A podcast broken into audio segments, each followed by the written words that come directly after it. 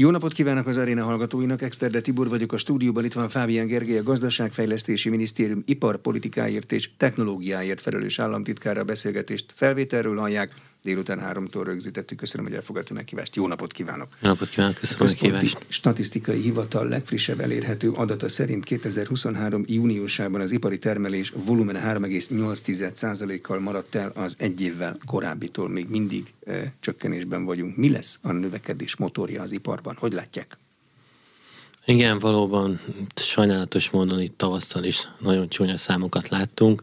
E, gyakorlatilag tavasszal volt a mélypont, itt most már azt látjuk, hogy jövünk ki a mélypontból.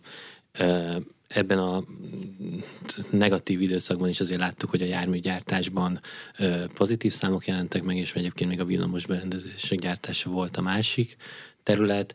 Én azt gondolom, hogy az iparnak több olyan húzóágazata van, és a járműgyártás közéjük tartozik természetesen, ami, ami utána a mélyponttól való távolodásban folyamatosan egy növekedést fogunk látni. De ha a járműgyártás piacai jobbak lesznek, akkor a termelés is fel fog menni? Tehát mi ez így van. a járműgyártás? Ez így van, hát ez a, hogyha a kereslet megnő a célpiacokon, akkor ez, ez ki fog húzódni. Ez egy nehéz év volt, az év eleje nehéz volt.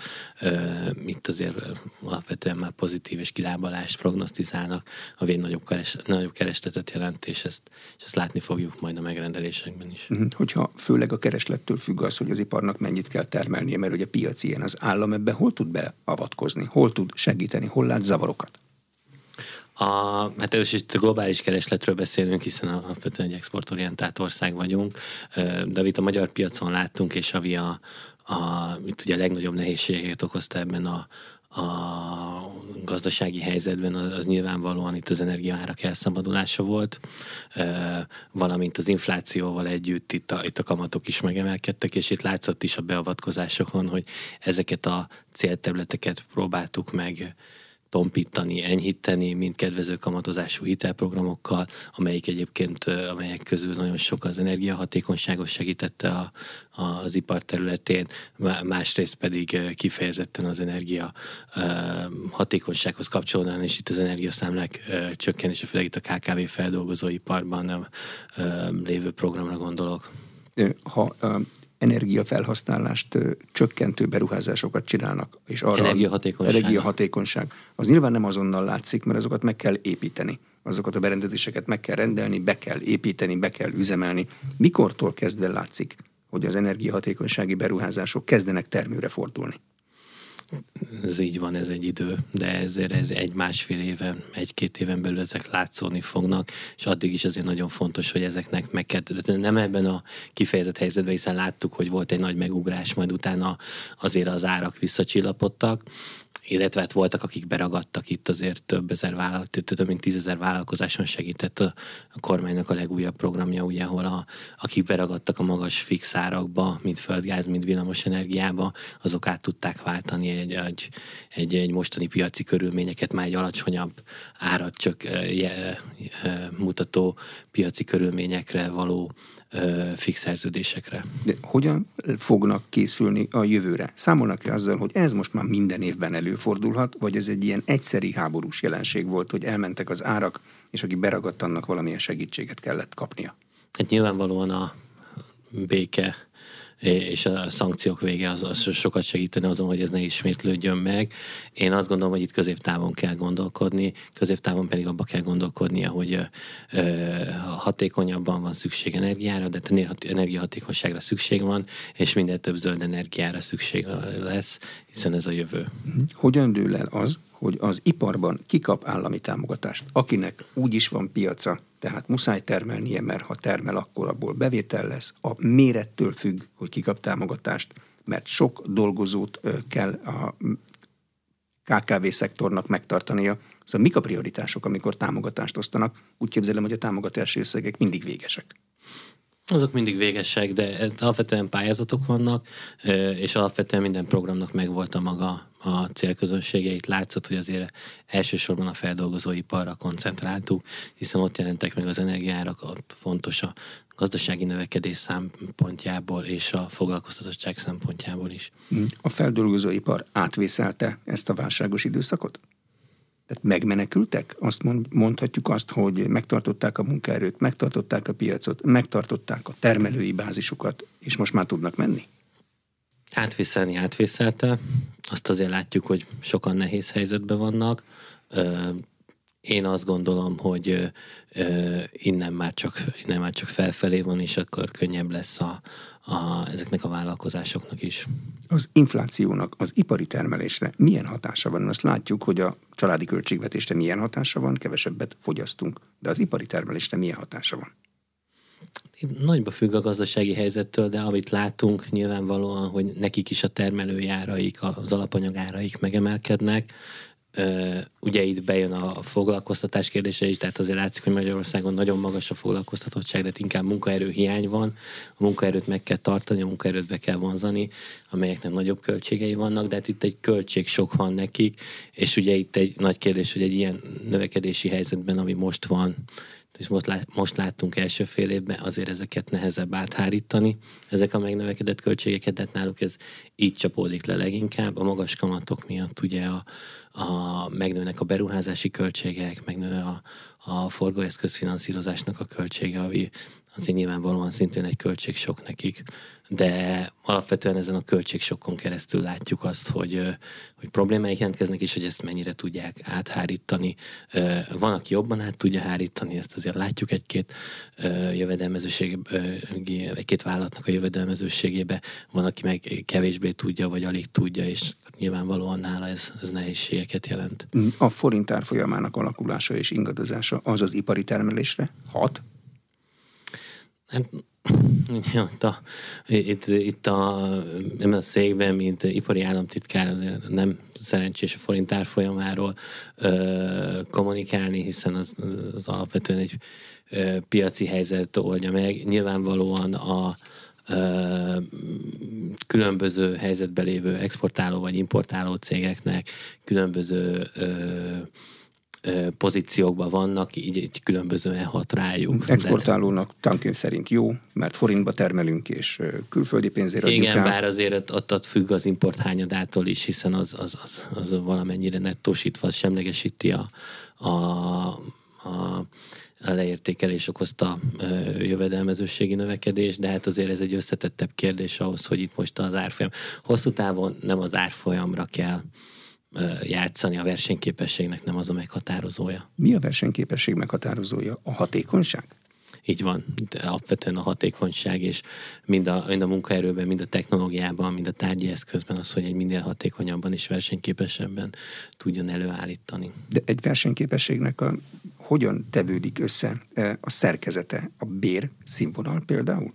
Az, hogy hogy van, van irányítva az adott vállalat? Tehát hogy jön össze a versenyképesség? Miből áll össze? Minden komponense igazából, és ez attól függően, hogy mennyire energiaintenzív, vagy mennyire munkaerőintenzív egy vállalkozás, attól függ, hogy egy-egy komponense mennyire számít ebbe a történetbe. A, alapvetően egyébként minden, tehát maga az irányítás, maga a munkaerő, hogy mennyire tud hatékonyan dolgozni, adott bérköltség mellett hogy a technológia mennyire hatékonyan tudja előállítani a termékeket. Nálunk vannak kimagaslóan versenyképes ágazatok? Abszolút vannak, kimagaslóan versenyképes vállalatok is vannak, de hát, ha csak megnézzük a külföldi közvetlen tőkebefektetéseket is, ugye amit FDI néven szoktunk emlegetni, látszik, hogy Magyarország az egyik legvonzóbb ország, és ez nem véletlenül van így.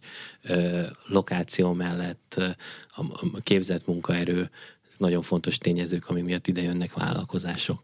A működő tőke az versenyképes ágazatokba jön csak? Tehát ő megnézi, hogy innen milyen piacra tud jó áron termelni, és akkor abba beleteszi a pénzét? Így van, de hát nyilvánvalóan ő oda jön, ahol azért jön ide, mert itt megfelelő hozamot tud termelni az adott ágazatba, és azokba az ágazatokba jön elsősorban, ahol, ahol ezt a potenciált látja.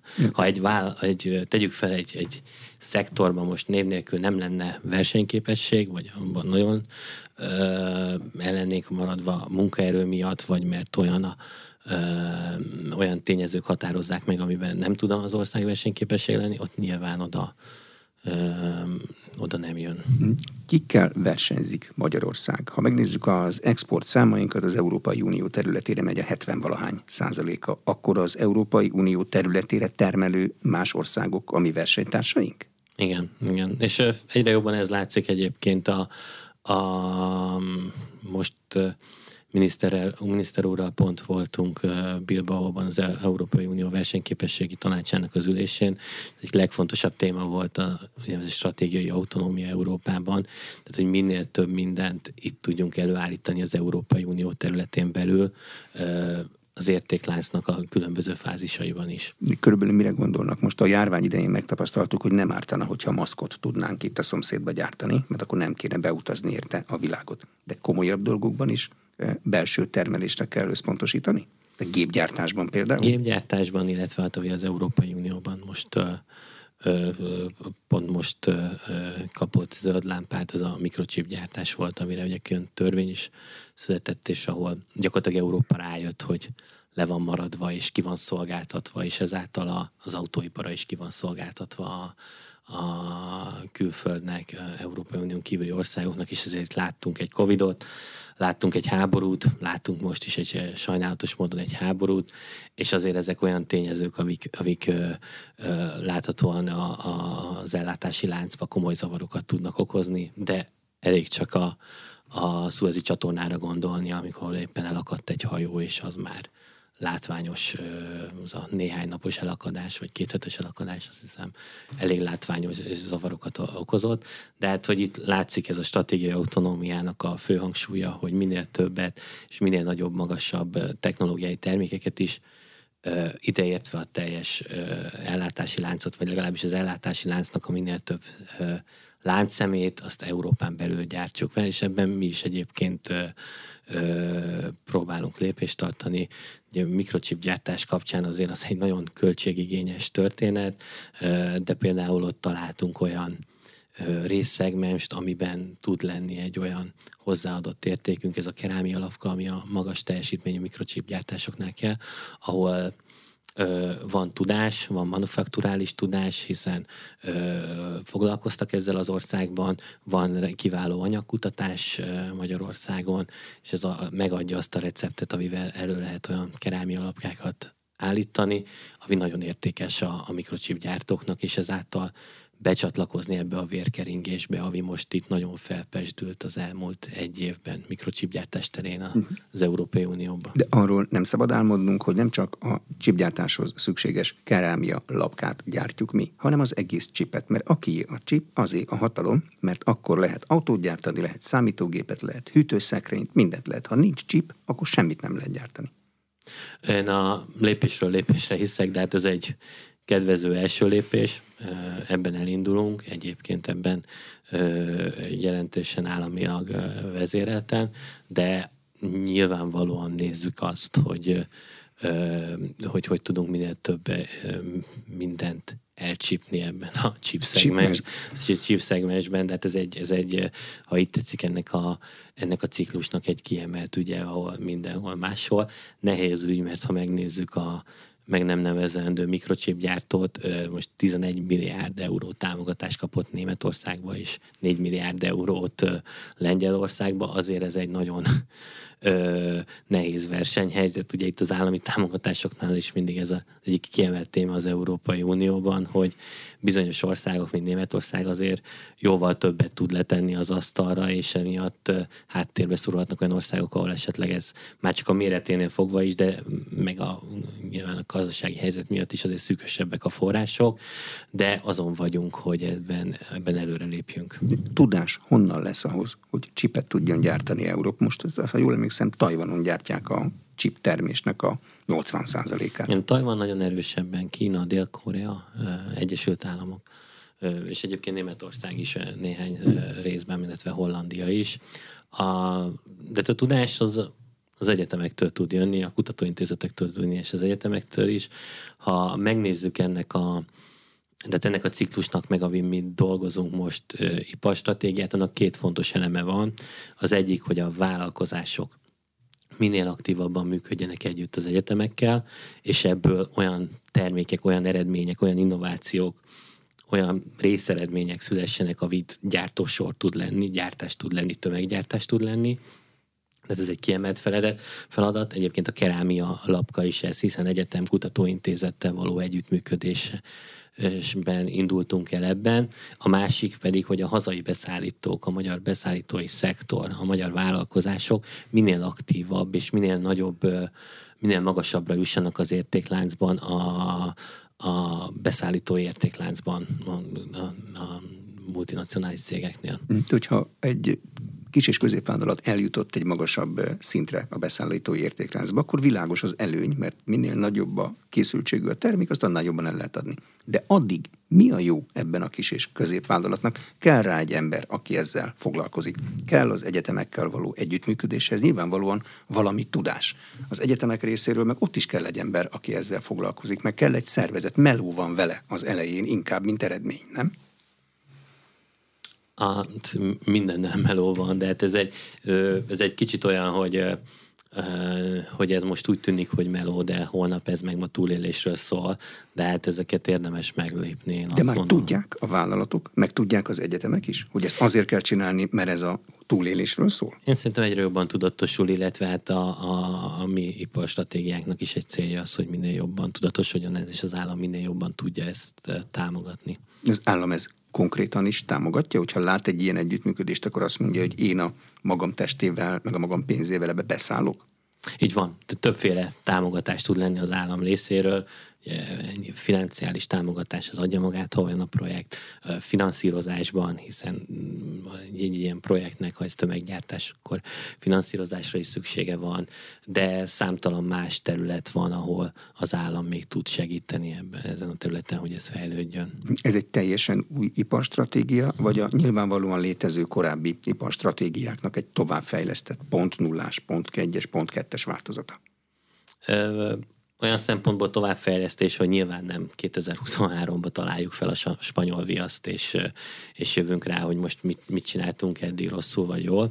Tehát nyilvánvalóan épít a korábbi stratégiákra, de olyan szempontból új, hogy ebben a stratégiában nagyon támaszkodtunk arra, hogy ne mi mondjuk meg egy elefántcsontoronyból, és most idézem a miniszterem kérését is ebben a, a stratégiában, tehát nem mi mondjuk meg felülről, hogy mit kéne gyártani, vagy melyik irányba kéne menni, hanem minél többet beszéljünk vállalkozásokkal, ipari cégekkel, gyártókkal, hogy milyen problémákat látnak, hol tud segíteni az állam finanszírozás, szabályozás terén, illetve piacra lépés segítésében, vagy adott esetben beszállítói értékláncba való nagyobb integráció terén.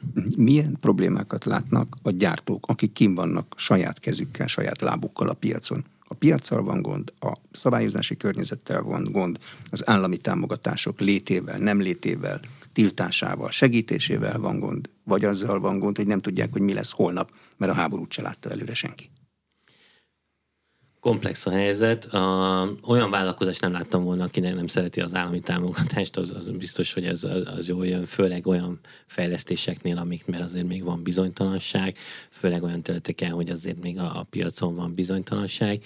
Mi hat szektorral, hat szektort emeltünk ki így vertikálisan, hogy mi, melyek azok, amelyeket felkeverünk. Nyilvánvalóan a gépjárműipar benne van, az egészségipar, a gyógyszeriparral és az orvostechnikai eszközök gyártásával benne van, mint második élelmiszeripar benne van, hiszen hagyományosan egy erős ágazat, a, ugyanakkor benne van az infokommunikációs ö, szektor is, ö, benne van az anyagipar is, tehát acél, alumínium, tehát azok az alapanyagok, amelyek a későbbi gyártásokhoz kellenek, ö, valamint benne van a kreatív ipar is, aminek látjuk, hogy nagyon magas hozzáadott értéke van, és nyilván egy széles körű ipar, de rengeteg potenciál van benne. De ez a hat fő ágavinnél felmértük, hogy mi a helyzet, és ugye mindenhol más a, a, a, a történet, azért horizontálisan mindenhol látszanak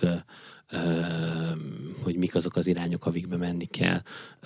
Nyilván most itt nem mennék bele a részletekbe szabályozás terén, hogy hol lehet javítani, mert ezek sok esetben kisebb részletek, de ami látszik, és ami a két irányt nekünk ugye megszabta, az egyik, hogy a, a K plusz F-ben, a kutatás és fejlesztésben legyen egy, egy, egy szorosabb együttműködés, egy, egy kézzelfoghatóbb együttműködés egyetemek és, a, és a, a, a szektorok között, tehát a vállalatok között, a másik pedig, hogy a beszállítói integráltságot, a beszállítókat, a hazai beszállítókat minél jobban integrálni az értékláncban. Ez a kettő adja magát. Ami még itt nagyon fontos, az a, és az átleng minden iparágat, tehát hogy ez így, ez független attól, hogy ha adott esetben más iparágakat is megkérdezünk. A, az egyik a zöld átállás, ami kiemelten fontos, a másik pedig a technológia. És ezekhez kapcsolódóan pedig a munkaerő hiány, a munkaerő képzettsége, munkaerő továbbképzése, ami még egy ilyen kiemelten fontos terület, és ezeket így általánosságban lehet mondani, hogy ezek fókuszterületek. A beszállítói értékláncba ki fogja feljebb emelni a magyar beszállítót, hogy egyik nap még csak kábel korbácsra gyártott csatlakozó véget, a második nap már az egész kábel korbácsot, a harmadik nap meg már a programot is őrje hozzá. Ez nem a, attól a vállalattól függ, akinek ő bedolgozik? De, és nagyon sokat beszélgetünk az OM-ekkel, tehát a végső, felhasználós, a végső felhasználókkal is, és nagyon jó ötleteket adnak egyébként, hogy hogy tudunk egy ilyen beszállítói programot egyébként ezzel. Szeptemberben már ez a stratégia ez olyan lesz, hogy kész a stratégia, de az akciópontok már ö, kilövésre készen állnak és el is indulnak, de hát beszállítói programmal már, már fogunk is jelentkezni, külön az élelmiszeripari szektorban, illetve ö, külön a gépjárműiparban. Ez első, első körben kinek van vállalkozók, akik hajlandók erre, is vannak ötletei, de azon kívül nagyon sok olyan ö, ö, munka van egy adott multinacionális cégnek, több ezer óra szakértői munkája van abban, hogy egy, egy beszállítót felhozzon egy potenciális beszállítót felhozom valós beszállítóval, de ennek ugyanakkor rengeteg pozitív hatása van a magyar vállalkozások életében. Tehát ezt, ezt az erőfeszítést, amit mondott az elején, ezt megéri megtenni, mert, mert rengeteg pozitív hozadéka van. De az, hogy valaki a beszállítói értékláncban egyel följebb lépjen, az az ő életében mit jelent? Stabilizálnia kell a gyártását? Ugyanazon a színvonalon kell hosszú időn keresztül vállalni, hogy ő azt tudja csinálni? Tehát mi az, ami ebben nehéz? Az ember úgy képzelni, hogy csak jó van benne, hiszen följebb lépni egy értékláncba, az jó. Rengeteg munka, de hát hogy valóban az, hogy itt azért minden ö, végső felhasználónak ö, megvannak a maga igényei, ö, szállításbiztonságra, minőségre. Ö, itt a legtöbbször felmerül az a tanúsítványok kérdése is, tehát megszerezni ezeket a tanúsítványokat, és biztosítani azokat a feltételeket, ami esetben sok esetben az állam is tud segíteni, például az ellátással, vagy hogy megfelelő készleteket tartson, vagy hogy elviselje azt, hogy egy multinacionális cégnek a szállítási, fizetési határidejei azért kitolódnak, ami ugye a, azért a magának a beszállítónak az okozhat készpénzhiányt, tehát ennek az áthidalásával kezdve nagyon sok tényezős. De az el kell viselni, hogy egy nagy multinak a, a fizetési ciklusai azok hosszabbak? Ez nem szabályozási kérdés? Vagy ez egy ilyen beugró, hogy aki ezt el tudja viselni, az már van olyan masszív ahhoz, hogy egyébként a stabil gyártást is tudja hosszú távon finanszírozni? Ez, ez a cégeknél um, válogatja, hogy hogy van, ezt, ezt el kell viselni, de ez, ez, egy, ez egy pénzügyi kérdés, amire vannak megoldások. Hm. A zöld átállás ezt hogy kell csinálni? A zöld átállás költségei egész Európában vitatottak, még az irányát is vitatják nagyon sokan. Mi nem vitatjuk? Mi azt mondjuk, hogy tudjuk, hogy mi az irány, tudjuk, hogy mi a költsége, így kell csinálni. Egy stratégiába ilyeneket kell leírni, feltételezem. Így van, így van, és ez egy mozgó célpont, ami látszik, hogy a gépjárműiparban, a gépjárműveknél egyértelműen ez az irány, egyértelműen elindult a zöld átállás.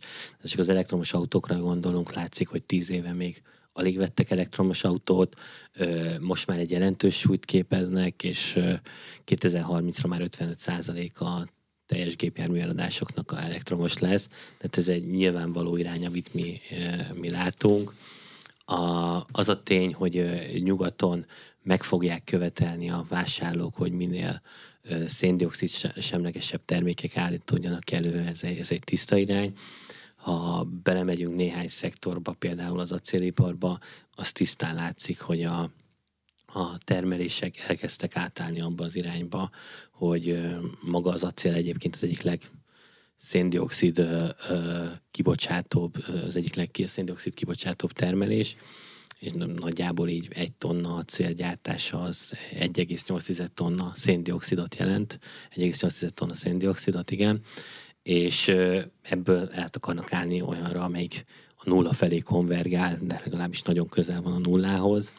Ö, nyilvánvaló, ha megnézzünk egy elektromos autót, és megnyugszunk azon, hogy ez egy elektromos autó, azt látni kell, hogy jelenleg azért az acél, meg alumínium, amiből készül, az még jelentős széndiokszidot jelentős széndiokszid kibocsátást eredményezett. Ez változni fog, állnak át a termelések, ezek most zajlanak most kaptak Németországba, Spanyolországba is zöld lámpát, nagyon komoly állami támogatások arra, hogy adott acélgyártók átálljanak egy, egy, egy széndiokszid semlegesebb, egy alacsony széndiokszid kibocsátású termelésre. És azért egy hatalmas dolog ez száj, magában az Európai Unióban jelenleg évente 100 millió tonna ilyen melegfázisú, de hát szén alapú acélgyártás folyik, és ez itt tíz éven belül maximum tíz éven belül át fog állni elektromos ö, ö, kemencés, tehát hogy egy alacsonyabb széndiokszid kibocsátású termelésre. Mennyire látják azt pontosan, hogy valóban az elektromos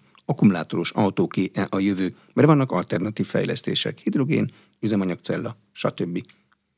Amihez nem kell akkumulátor. Hogy a piaci trendeket nézzük, és a elemzéseket, akkor az látszik, hogy egy jelentős súlyt fog képezni. Tehát 2030-ra egy jelentős súlyt fog képezni 50%-ot a elektromos akkumulátoros autók. Ilyen szempontból biztos, hogy van egy diversifikáció, hiszen például a, a hidrogént említik ö, teherautóknál, távolsági buszoknál, hogy ott nagyobb értelme van, de magában a személyi gépjárműveknél egy jelentős falatot, ezt biztos vagyok benne, és ez, ez a piac is megerősíti, hogy ebben azért jelentős súlyt fog képviselni a, a, az elektromos autók. Mm, tehát akkor érdemes akkumulátort is gyártani hozzá. Abszolút. Csak akkumulátort érdemes hozzágyártani, vagy magát a járművet is kell hozzágyártani? Minden, de hát a gazdaságban minél jobb, és azért itt a, megnézzük a magyar piacot, a három német prémium márka fog gyártani autókat, azt gondolom, hogy ilyen szempontból ez a stratégia kifizetődő is, és magáért beszél. Nagyon sok ország cserélne velünk, ha ez a három német autógyár egyszerre lenne itt, és egyszerre fejlesztene, és egyszerre növekedne olyan is köztük, aki már 30 éve itt van. Technológiai koalíciók vannak Magyarországon, a mesterséges intelligencia koalíció, blockchain koalíció, drón koalíció, 5G koalíció, és van eh, agrárstratégia, és van élelmiszeripari digitális stratégia is. Mi a célja ezeknek az együttműködéseknek? A koalíció az együttműködést jelent. Koalíció az együttműködés jelent, és hála Istennek nagyon sok partner van ott a magánszektorból, illetve a a akadémia egyetemekről is a, koalíciókban. A, a fő cél itt az megint csak az, mint az iparstratégiánál, hogy egy folyamatos kommunikáció legyen a szereplőkkel, a szakértőkkel, arról, hogy ezekkel a technológiákkal, amelyekben egy jelentős növekedés van az elkövetkezendő években, de hát itt két számjegyű duplázódásokról beszélünk, ö, óriási lehetőségekről, amikben, amikben még ez a kis hazánk is ö, jelentős szeretet tud magának ö, elérni, de hát ebben, hogy minél jobban elérjük ezt, ebben nagyon fontos szerepe van a folyamatos kommunikációban, és hogy együtt dolgozzunk a piaci szereplőkkel. És ebben segít stratégia alkotásban, irányok meghatározásában, és abban, hogy a vállalati szektor minél jobban tudjon integrálni, ezek a technológiák minél jobban integrálódjanak a vállalati szektorba. Mi ezen dolgozunk, és ezen van is mit dolgozni, mert most inkább azt látjuk, hogy egy úgy fogalmazok, hogy egy jelentős potenciál van még ennek a fejlődésében. Nem az elsők között vagyunk itt a technológiai adaptációkban a Európai Uniós szinten. De akkor fogjuk látni, hogy ez működik, amikor a versenyképességet a piac is úgy méri meg, hogy az nőtt, és akkor nagyobb szeletet tudunk kihasítani valamilyen piacból? Akkor mondhatjuk, hogy új ez... piacok lesznek, ahol igen, de hát, hogy a, azt látjuk, hogy ezekben az új piacokban a vállalkozásaink eredményeket tudnak felmutatni, jelentős növekedést, akkor valóban megérte ez az együttműködés, és akkor valóban azt mondhatjuk, hogy, hogy, hogy sikeresek vagyunk benne. Itt még nagyon sok esetben új technológiákról, fejlődő technológiákról beszélünk, de hát a teljes potenciálját már még nem látjuk a szektornak. Van digitális agrárstratégiánk, ez egy 2019-es termék, és van egy digitális élelmiszeripari stratégiánk, ez pedig 22-es, és a kettőnek össze kell dolgoznia, írja az élelmiszeripari stratégia. Mi a célja ezeknek a stratégiáknak? Minőség? Ellátásbiztonság? Saját tulajdon növelése? Is is. Nagyon jók a kérdések. A digitalizáció az önmagában, én úgy kezdem, hogy itt az agráriumban, az élelmiszeriparban is a digitaliz, digitalizáció az nem egy hasznos jó, hanem a túlélésnek az áloga, a fejlődésnek az áloga. És ha megnézzük, hogy a digitalizáció a más szektorokban hogy tudtak sikeresek lenni, azt nagyon könnyen le lehet fordítani a, az agráriumra, az élelmiszeriparra is. Az egyik a, az adatok rengeteg adat van itt élelmiszeriparba, agráriumba, de akár egészségügybe is, közétkeztetésbe. Rengeteg adat van, amiből napra készen lehet olyan információkat nyerni, ami a termelékenységet, a, a piacot, a növekedést, mit termeljenek, hova, mennyit, ö, nagyban tudja befolyásolni, és ez egy óriási előny. Tehát az adat az önmagában az egy legnagyobb előny. Megnézzük a legnagyobb cégeket a világba, ők azért lettek sikeresek, mert megtanultak az adatokból pénzt csinálni, megtanultak monetizálni, megtanultak értéket csinálni a, a, az adatokból. De ez az egyik dolog a digitalizáció, és ugye az adat az, az nem az, hogy kőbevésjük és akkor elszállítjuk, hanem ennek megvan a maga a digitális megoldása, de ez önmagában a digitalizáció egyik fontos része. De értelmezés, Másik... feldolgozás, kinyerése belőle új van. összefüggéseknek? Így van. Tehát ez? Így van. És mindezt napra készen. A másik az a maga a logisztikában és maga a szállításnak, ugye az agráriumnak, a élelmiszeriparnak az egyik legfontosabb szerete az, a, az valójában maga a logisztika és a szállítás, tehát abban a digitalizáció nagyon sokat tud tenni. A harmadik pedig a, a biztonság, nyomonkövetés. És ha megnézzük, hogy mi a cél, nyilvánvalóan az, hogy minél több ö, ö, hazai gazdálkodó, ez a úgynevezett rövid ellátási láncok, havia az alapvető célja ennek a, a digitalizációnak, ami egyébként összefügg a fenntarthatósággal is, hiszen pont az a célja, hogy a minél több minden, ami helybe termelődik, az, az helybe kerüljön el fogyasztásra is, de ennek azért sok szerete van. Egyik az a, az élelmiszerbiztonság is, és maga a nyomonkövetés is, hogy magától a földtől a polcig hogyan jut el, miképp jut el, de hát rengeteg izgalmas szegmense vannak, és rengeteg potenciálja van, de a nap végén ténylegesen az a, a cél, hogy a rövid ellátási láncok minél hatékonyabbak legyenek, és minél nagyobb mértéket képviseljenek a, a hazai élelmiszerfogyasztásban. Nagy termelőnél ez gondolom már ma is napra készen működik, mert ő adat alapján küldi ki a gépet, és nem is biztos, hogy van benne sofőr, aki a táblát megpermetezi. Hát a ez... kicsiket be lehet valahogy ebbe vonzani? Be lehet, és ezen, ezen dolgozni is fogunk, illetve partnerekkel együtt dolgozunk is, hogy a kicsik is hogy tudnak ebből a technológiából részesedni, hiszen ha a kicsik nem részesednek, akkor a nagyok ezt elhozzák, és itt a kicsiknél nem, nem, nem kell csak a, a egy kis termelőre gondolni, Tehát hanem azért a magyar élelmiszeriparnak a sok szereplőjét érinti ez a probléma, érinti ez a kérdés. Van olyan jó példa a környékünkön, mondjuk a v belül, amit érdemes áthozni? Adódnak a lengyelek, mert hát ők a legnagyobb területű ország a v közül.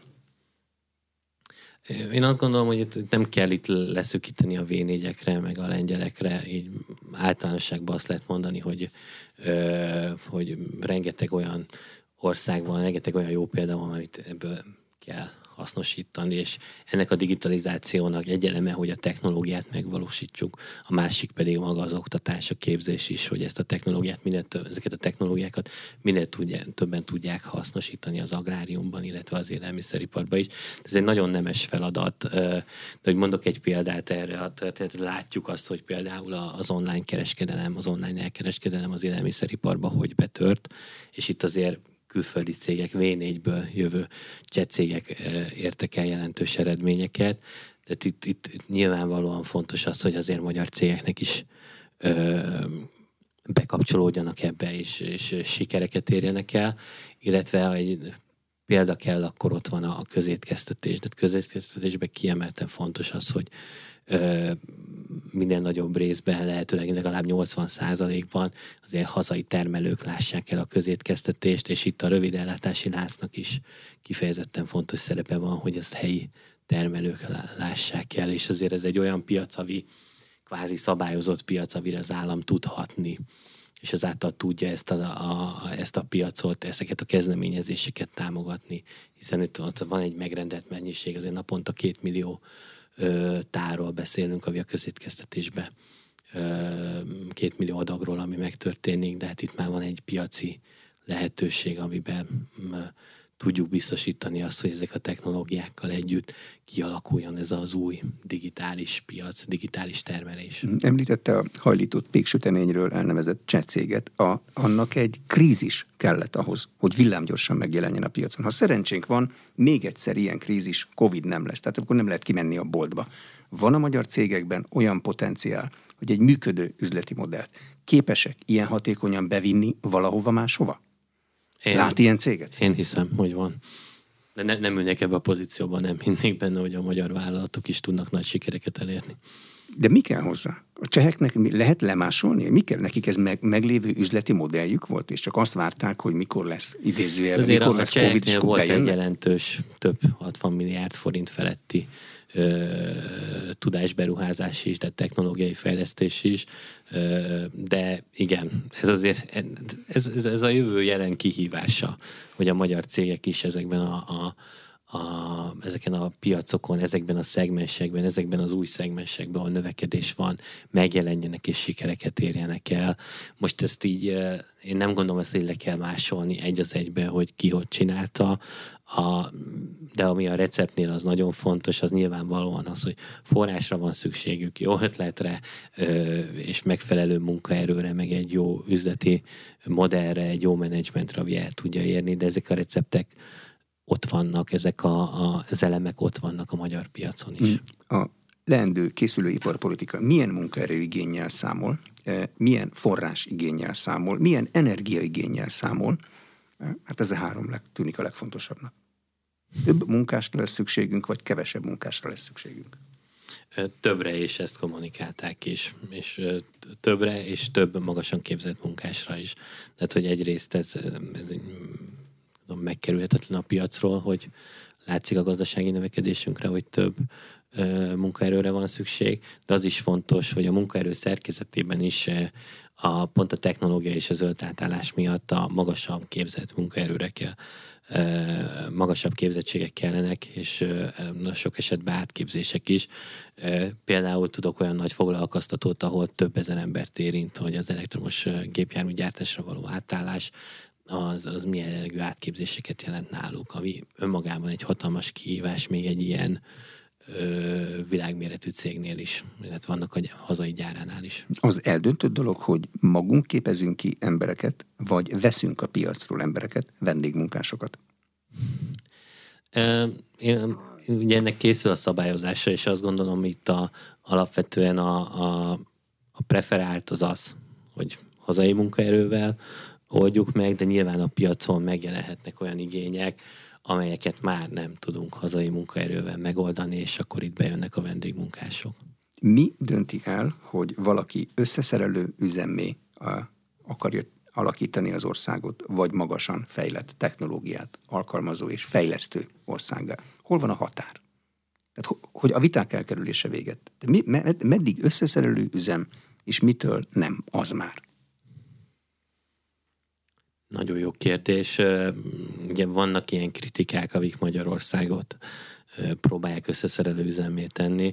Én azt gondolom, hogy itt azért rendszer szinten kell nézni, hogy milyen gyárak, meg milyen termelés valósul meg. De én, én nagyon sok olyan területet látogatok telephelyt, ahol 3500 mérnök dolgozik itt Budapesten egy cégnek, és a önjáró autóktól kezdve a zöld átállásig a legmodernebb technológiákkal foglalkoznak, de hát ilyen szempontból nehezen látom azt, hogy, hogy miért lennénk összeszerelő üzem, hiszen egy nagyon magasan képzett és nagyon minőségi munkaerőről beszélünk, de ténylegesen tudnak lenni olyan gazdasági szerkezetbe. Egyébként én azt gondolom, hogy ez minél diversifikáltabb, annál jobb, és ebbe a diversifikál, diversifikáltságba van szükség olyan gyárakra is, amelyeknek nem akkora a hozzáadott értékük, mint adott esetben egy magasabb hozzáadott értékű gyárnak, mert ha rendszer szinten nézzük, az az eleme, az a beszállítói eleme, amiről itt beszéltünk, fontos, hogy minél több az értékláncnak minél több eleme megvalósuljon, az nagyon fontos ahhoz, hogy a, a teljes értéklánc szempontjából, a teljes rendszer szempontjából.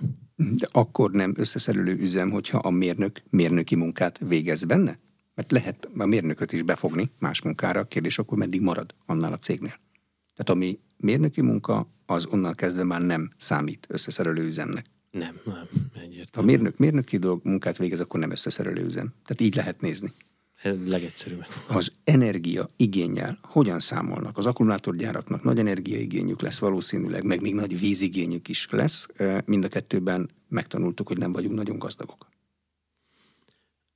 Nem, és ez, egy, ez valóban egy, egy kihívás, amire figyelni kell itt, mint a rendszerfejlesztésekben, mind a zöld energia minél nagyobb elérhetőségében. Itt azt tudom mondani, hogy erre van ö, ö, stratégia, van mm, lennének EU-s pénzek is. Nagyon várjuk, hogy ezek az EU-s pénzek ö, EU-s pénzeket megkapjuk, ezek feloldásra kerüljenek, hiszen ezek élet, ezek életmentőek a magyar ipar számára. Tehát kellenek ezek a fejlesztési források, amik akár erre ott vannak, és, és a magyar iparnak jelentősen segítenék azt, hogy zöld energiához jusson, mind a hálózatfejlesztéssel, mind pedig a, a, az energia ellátás fejlesztésével. Az energia zöld minősége az egy eldöntött dolog? Tehát például az atomenergia most már fixen benne marad? Vannak olyan országok, akik nem szeretnék az atomenergiát, Magyarországnak itt elég egyértelmű véleménye van, és nem vagyunk egyedül nagyon sok országnak az, hogy az atomenergia a zöld energia. Tehát ez azt jelenti, hogy erre hosszú távon is lehet számítani, és ezt kell kiegészíteni a megújuló energiákkal. Abszolút. És akkor, ha ez megvan, akkor a mi energiamixünk, ez az iparpolitikai terveket teljesen kiszolgálja már? Így van, ez megfelelő lesz. Megfelelő lesz. A Dunafernél most hol tartanak? Egy cég fogja a legutóbbi hírek szerint megvásárolni, de hát adóssággal együtt. Viszont nem szabad megállítani a nagy kohókat, mert akkor senki nem indítja el többet a kokszolókat nem szabad megállap, megállítani, a kót az, az lehet. A Dunafernél egyébként a Dunafer tökéletesen illik a, a magyar ipar stratégiába. Az acél az egy stratégiai ágazat, az acélipar. A magyar iparnak rengeteg acélra van szüksége, ez pár éven belül eléri a 4 millió tonnát évente. Járműgyártás? Járműgyártásban is, de úgy, úgy, úgy mindennel együtt, építőiparral kezdve mindennel így van, de nyilvánvalóan a járműgyártás az egyik legfontosabb felhasználója ennek, de hát vannak hadipari fejlesztések is, ahol, ahol a célra lesz szükség. Úgyhogy ilyen szempontból ez, ez, ez egy kiemelten fontos, hogy itthon legyen acélipar. Ugye az acélipar egy jelentős változáson megy át, kialakul ez az úgynevezett zöld acélipar, ami, amiről már említettem, hogy gyakorlatilag azt jelenti, hogy elektromos kemencével és egy jóval alacsonyabb ö, széndiokszid kibocsátással számolunk, ami már nullához konvergál.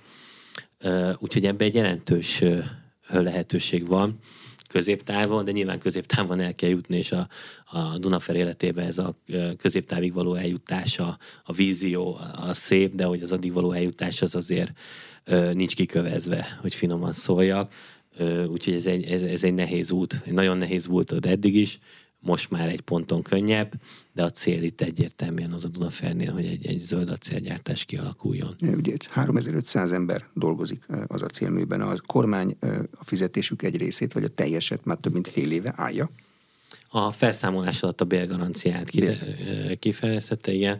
Itt, amikor azért 3500 emberről beszélünk, azért látni kell, hogy ez a közvetlen hatás azért itt közvetve sokkal több embert érít. Egyébként közvetlenül is, hiszen sok tevékenység ki volt szervezve, de hát az inkább 4500 körüli az a, a, akit közvetlenül érint, de hogy közvetve is azért ez, ez rengeteg embert érint. Ez a, a Európában egyébként azt mondják, hogy egy acélipari munkahely az, az, az hat munkahelyet teremt így az ellátási láncban, így az értékláncot nézve, tehát hogy azért itt, itt, itt azért kiemelt szerepe van. De azt látják, hogy milyen lépésenként fog átalakulni egy széndiokszid kibocsátástól mentes üzemmé a Dunafer? Tehát le kell cserélni a kokszolót, le kell cserélni a kohót, Így le van, kell cserélni a, a teljes kell. gyártósort a, mm, ugye ahogy most a gyártás néz, az a szén bemegy a kokszolóba, onnan pedig a, annak kijön koksz, az megy a kohóba, ahova megy ö,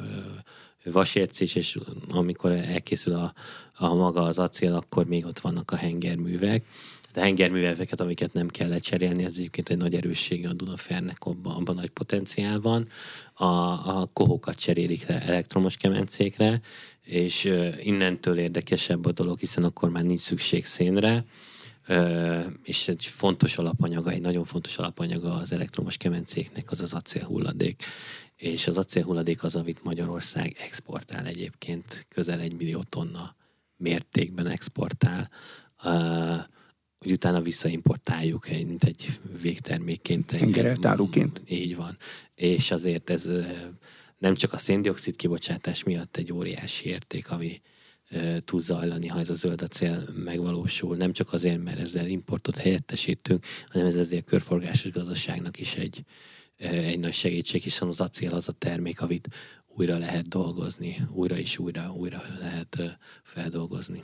Kérnek a vevőtől valamilyen garanciát? Meddig kell neki üzemeltetnie az acélművet? Ugye itt a Dunafer tulajdonosok között hát vagy nyugati jellegű jelenetek történtek Dunaújvárosban, vagy vadkeleti.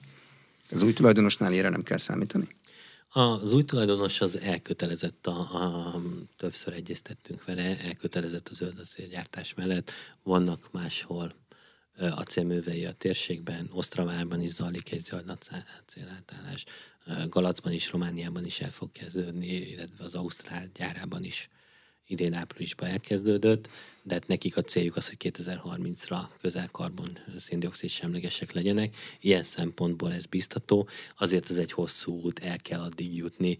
Megnézzük most az acél, a, a, ami volt az acélpiacon, egy, egy, ténylegesen egy, ha már vagy nyugatot említünk, itt ténylegesen egy rodeó piac volt, bejött a kínai dömping, 18-19-ben lenyomta az árakat, jött a Covid, utána volt egy, egy nagy felugrás, egy jelentős növekedéssel, jelentős árnövekedéssel, majd utána jött egy történelmi mélypont, és, és most is nagyon alul vannak az acélárak, tehát ez egy nagyon, nagyon nehéz időszak, ezt át kell vészelni, és utána azt gondolom, hogy a, a zöld acélgyártásra való átállás, ami szintén egy nagy munka lesz egy ilyet, egy, egy ilyen beruházást megvalósítani. Tulajdonképpen évtizedek után az egyik legnagyobb nehézipari beruházásról fogunk beszélni, a acélipari beruházásról Magyarországon, akkor egy, egy, egy szebb jövő vár a Dunai városra. Volt Magyarország már a vas és acél országa is.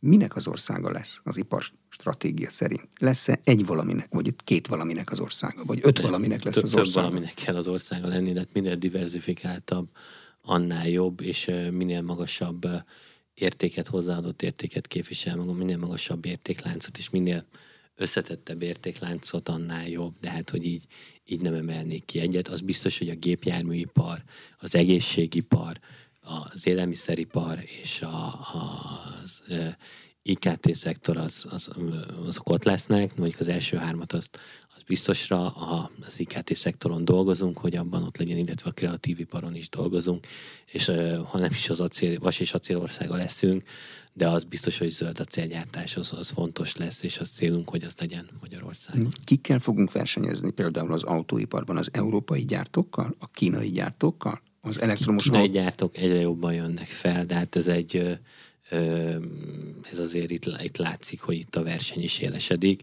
de alapvetően európai gyártók, európai országokkal, illetve kínai országokkal is. Ami egyébként összességében én azt gondolom nagyon jó, hogy itt Magyarországon egy, egy egészséges mix valósul meg, hiszen egyarányítottak vagyunk a dél-koreai, kínai befektetésekre is, amik azért jelennek meg itt az akkumulátoripartól kezdve, illetve a német autógyárak is ö, ö, itt vannak, illetve érkeznek, fejlesztés alatt van, és itt egy, egy, ö, egy értéksemleges értéklánc tud megvalósulni a termelésben, ahol, ahol uh, itt lesznek az akkumulátorgyárak és a, a gépjárműgyárak is, illetve a cél az, hogy minél több uh, ipari, magas hozzáadott értékű ipari termelés is megvalósuljon.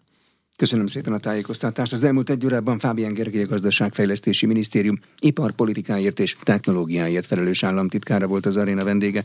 A beszélgetést a rádióban most felvételről hallották, délután három órától rögzítettük. A műsor elkészítésében Módos Márton főszerkesztő vett részt. Köszönöm a figyelmet, Exterde Tibor vagyok.